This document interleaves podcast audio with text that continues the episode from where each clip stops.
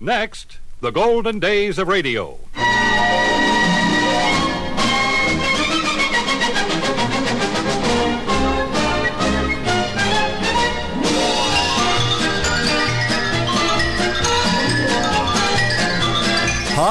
This is Frank Bresee inviting you to join me for the golden days of radio. Great moments from radio programs of the past, headlining some of the world's most famous personalities. On this program, we are featuring comedian Jack Pearl, Joe Penner, Carmen Miranda, John Barrymore, and Orson Welles, along with our host, Rudy Vallee.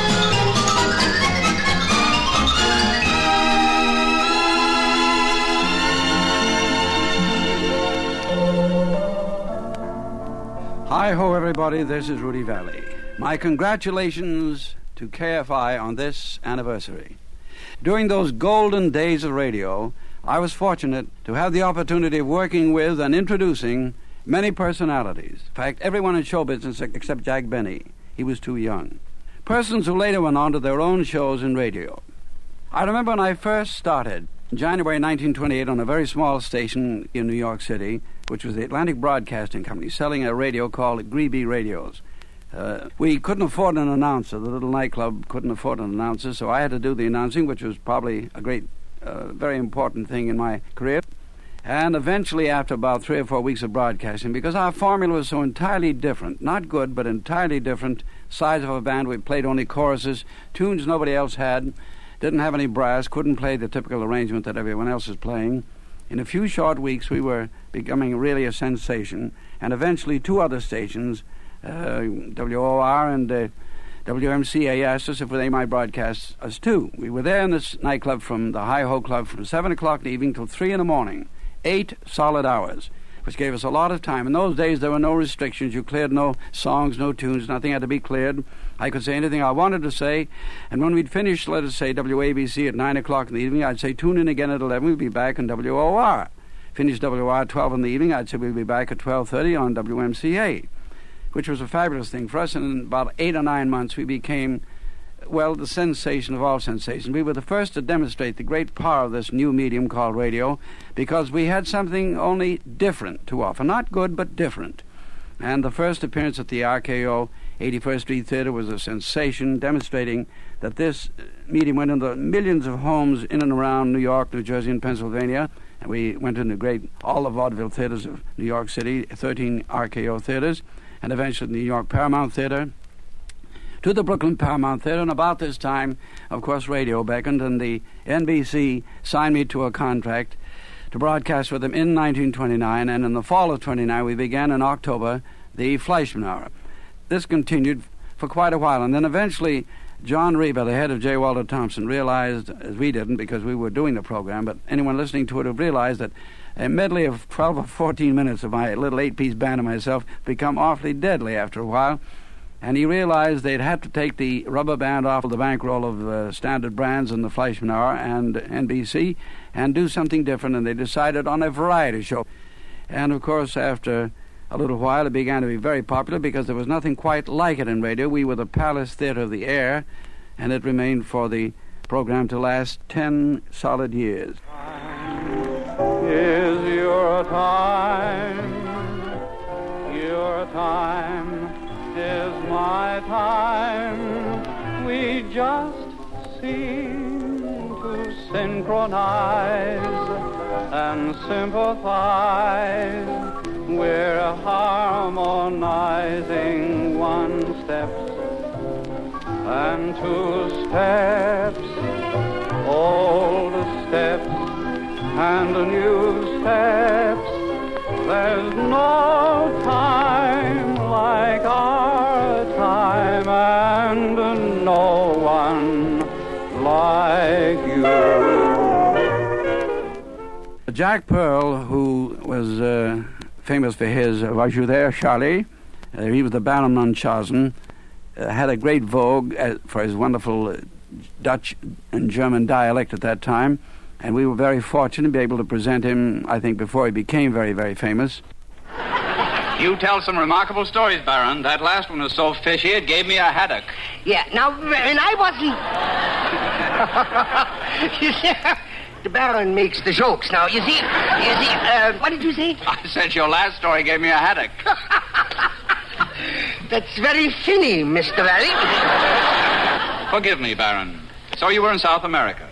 How was the swimming down there? Oh, now, that's better, Odie. Swimming down there was pretty rough until I got past Miami. You uh, swam to Miami? sure. You see, It's unbelievable. I made, I made very good time, too. You know, a shark was pushing me. You see, I... I still don't believe it. Uh, then I got my Now, second now, wind. just a And- second, just a second. Do you want me to believe that you swam all the way from New York to South America? well, I would prefer it.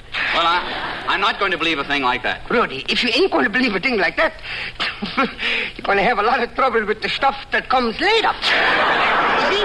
So I, uh, I, I swam and I swam. I, I saw one wave over a thousand feet A high. thousand feet yeah. high? And, and yes, sure, it went up in the air a thousand feet and it stayed there. It stayed there. Yeah. was a permanent wave. You see, see, so, so one day, listen to this. You've got to listen to this.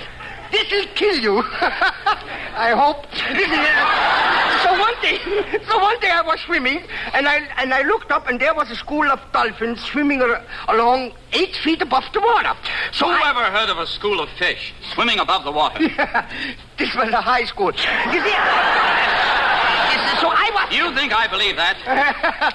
you think I care? So I swam, and I swam. I swam for 42 days and 49 nights. And finally... Now, wait a minute, wait a minute. 42 days and 49 nights. Yeah. What about the other seven days? I took Sundays off. You see, so I see. What did you do on Sunday? I went swimming, what I did on Sunday. Now, please, leave me alone, will you? So finally, I got to South America, and I went ashore into a terrible South American jungle. And Rudy, I didn't have any gun or knife or anything. Well, and there was a great big mountain lion. I pulled out my gun, and with one shot, I killed him dead. Now, Baron, Then- you just said you didn't have a gun. So I killed him with a knife. You also said you didn't have a knife. Did I say I didn't have a pin? No. so I killed him with a pin. I, I brought that mountain lion back here with me, and I'm going to stuff him. I'd like to see that lion. I'm willing to have it stuffed for you. Yeah? no, I'll do it myself. Why don't you let me do it? the Baron does his own lion. I flatter myself that I gave the quality of relaxation to the Fleischmann Hour. I've always been very relaxed about anything I've done. I've always felt that if you knew what you were doing, there's no need to be tense.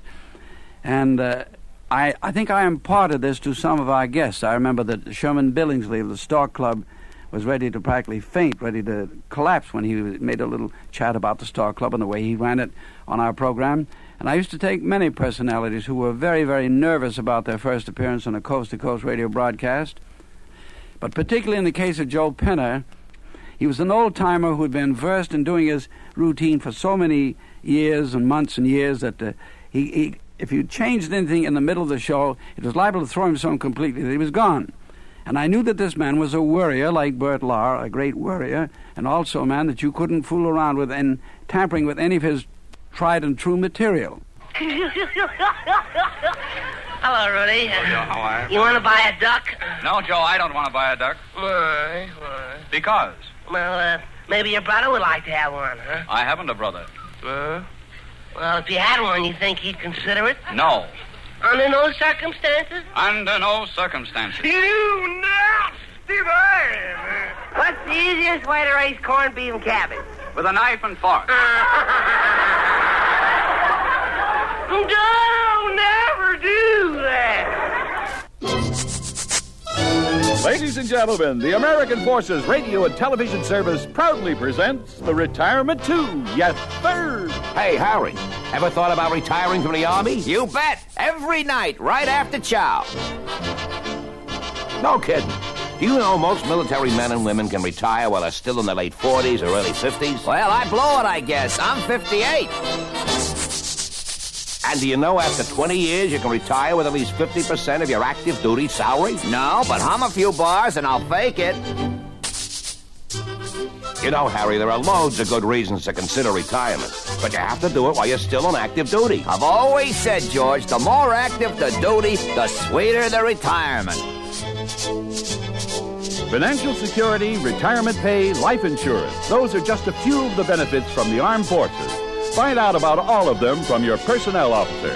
Yes, sir. In the year 1933 or 34, up from Brazil came a young lady named Carmen Miranda. And she's in an Olsen and Johnson show over on uh, 42nd Street, one of the best theaters there, and doing very well. It really captured the imagination of the audience, and with her high, uh, the wood shoes that she wore, and the crazy outfit, and the marvelous outfit she wore, a very colorful outfit, and her own little group of four or five musicians. And the next thing I knew, she was a part of our program.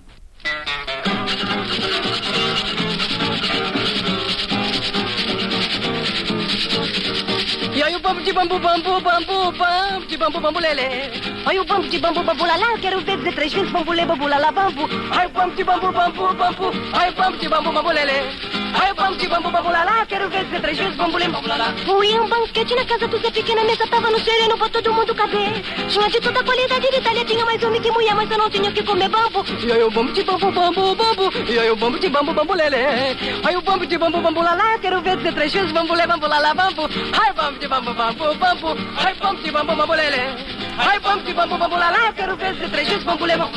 E o bambu de bambu, bambu, bambu. O bambu de bambu, bambu lelê. O bambu de bambu, bambu lalá, quero ver dizer três vezes bambu lê. E o bambu de bambu, bambu, bambu. Bambu de bambu, bambu lelê. O bambu de bambu, bambu lalá, quero ver dizer três vezes bambu lê, bambu lalá, bambu. O bambu de bambu, bambu, bambu. O bambu de bambu, bambu lelê. O bambu de bambu, bambu lalá, quero ver dizer três vezes bambu lê, bambu lalá, bambu. I think one of our happiest and a show that I enjoyed doing probably more than any other show was when Orson Welles visited us in the Fleischmann Hour, and John and he really went at it hammer and tongs. And the insults are so. Of course, we had the greatest writers Paul Henning, Panama and Frank, Jess Oppenheimer, Frank Galen, uh, Keith Fowler, Charlie Isaacs. We had such great writers that they just made this thing sing with humor. This is the Orson Welles and John Barrymore program, 1941. There's no time like our time, and no one like you. Good evening, ladies and gentlemen. This is Rudy Vallee welcoming you to another Sealtest program. Tonight is a night of thespian delight. For this evening, we unfold a tale fantastic in its revelations, bold, exciting, unbelievable. In short, the life of John Barrymore. To narrate John's life, we have that amazing young personality of the theatrical world, your obedient servant, Mr. Orson Welles, who is now completing Citizen Kane, his first movie, over at RKO. Uh, just a moment, Rudy. What is it, John? Did I just hear you say that the biography of the Crown Prince of the Theatre, i.e., John Barrymore, was to be done by one Master Orson Welles? Yes, John. What's wrong? Wrong. Doing the life of John Barrymore with Orson Welles is like painting a Rembrandt with a floor mop. But, John. Or like playing Beethoven on a bazooka. Oh, but, John, I, I don't... but John me, Rudy. Orson Welles. Anyway, John, what are your reasons for objecting to Orson Welles? What are my reasons? Why, he's an exhibitionist, a publicity seeker, a headline hunter, a cheap sensationalist. What? Why, he's another John Barrymore. But, John, they call him the boy wonder. They call him genius. That's nothing. Have you heard what they call John Barrymore? Yes. On another reason. now, listen. John? Vallee, how extensive a story did you dream up about my personal affairs? The entire opus takes about nine minutes. You mean you intend to do the whole dramatic life of John Barrymore in nine minutes? Well, it was originally three hours and 40 minutes. Well? And then we showed it to the censor.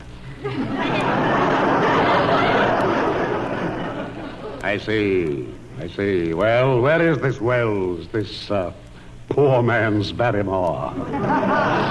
I'm just about to introduce him. John, this is Orson Welles. How do you do, John? Hi. Hmm. What'll we think of next?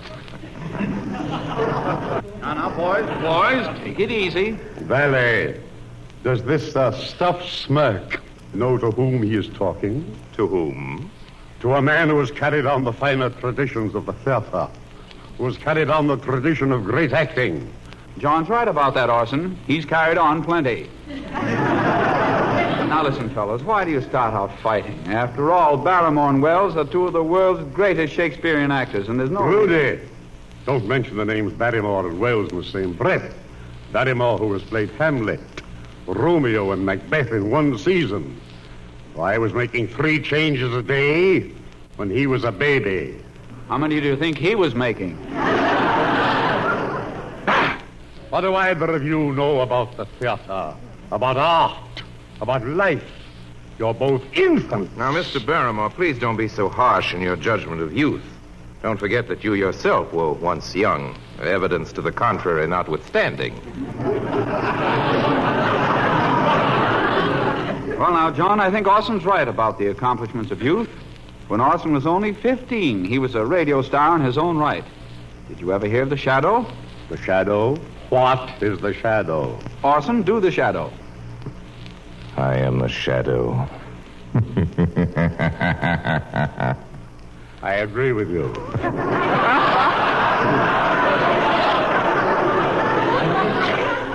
Shadow, schmadow. Orson, John, we have a show to do tonight. We'll never get into it if you two keep up this petty bickering. Now, on with the show. Tonight, we are proud to present Orson Welles narrating the life of John Barrymore. Ladies and gentlemen, I give you Orson Welles. Good evening. This is Orson Welles. Tonight, for your edification and delight, we are pleased to present the story of that elfin character, the great profile, entitled Peter Pan Barrymore, or the pan that is petering out. That, that is the end. Exit Barrymore. Now, now, wait a minute, John. Wait a minute. I don't want you to leave this way. I don't want you to go out of here thinking Orson Welles is just a hammy little pipsqueak. That's the way I came in. Now, now, John, Orson, you two will have to make up. In our next scene, we three have to work together. Now, come on, shake hands. All right, Rudy. John, you're a swell guy. You're a swell guy, too, Orson. And, John, gee, you're the, the greatest actor in the world. No, Orson. You're, you're the greatest actor in the world. No, no, John. No. You're the greatest actor. No, Orson. You're, you're the greatest actor. All right. Now, wait a minute!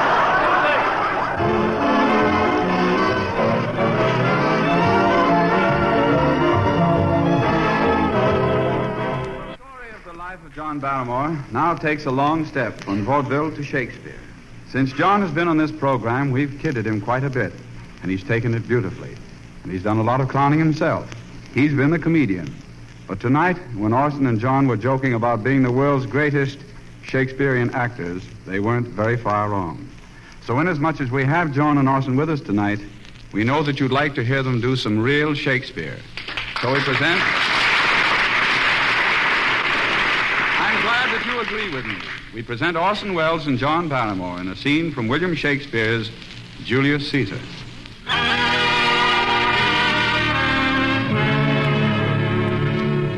Brutus and Cassius, the leaders in the conspiracy against the life of Caesar, are hard pressed to maintain their advantage over Caesar's forces. Before the Battle of Philippi, they meet in Brutus' tent. Their personal differences have become too great to be restrained. But you have wronged me to interfere in this. You've condemned the noted Lucius Pella for taking bribes there of the Sardians. For in my letters, playing on his side because I knew the man, was slighted off. You wronged yourself to write in such a case. In such a time as this, it is not meet that every nice offense should bear his comment. Let me tell you, Cassius, you yourself are much condemned to have an itching palm, to sell and march your officers for gold to undeservers. Aye, an itching palm. You know that you are Brutus that speak this, or by the gods, this speech will be your last. The name of Cassius honors this corruption, and chastisement doth therefore hide his head. Chastisement? Remember March. The Ides of March, remember. Did not great Julius bleed for justice' sake?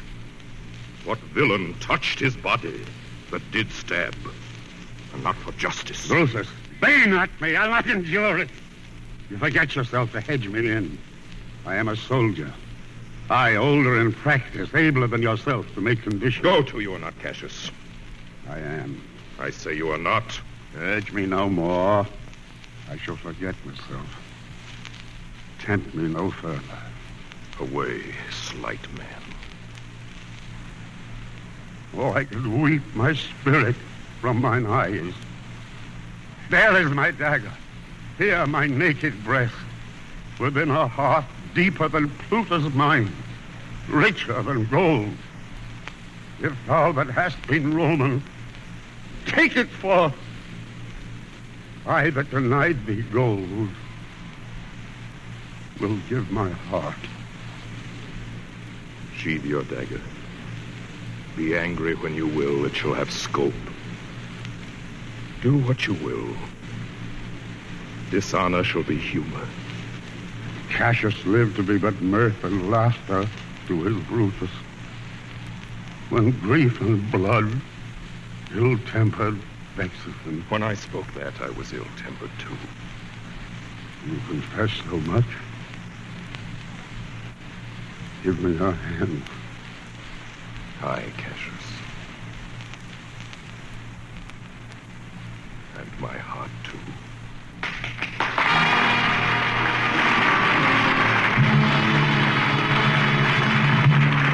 Thank you, Orson and John.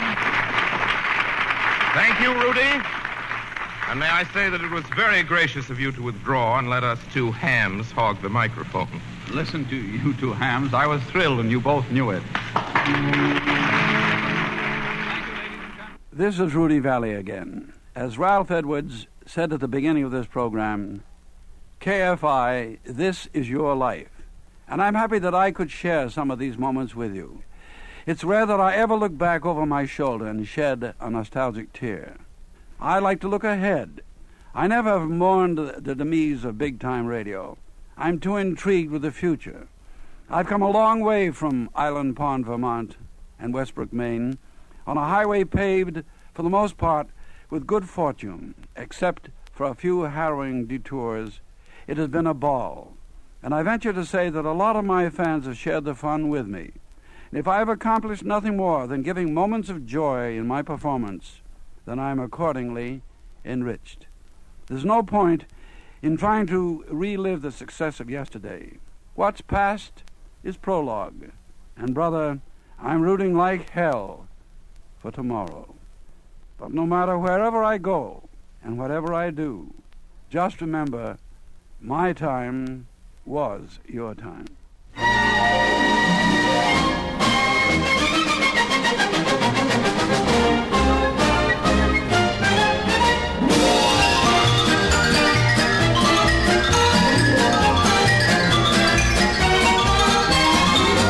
Well, that wraps up this edition of the Golden Days of Radio. This is Frank Bresee in Hollywood, California, inviting you to join me next week for more shows and personalities from radio's Golden Days.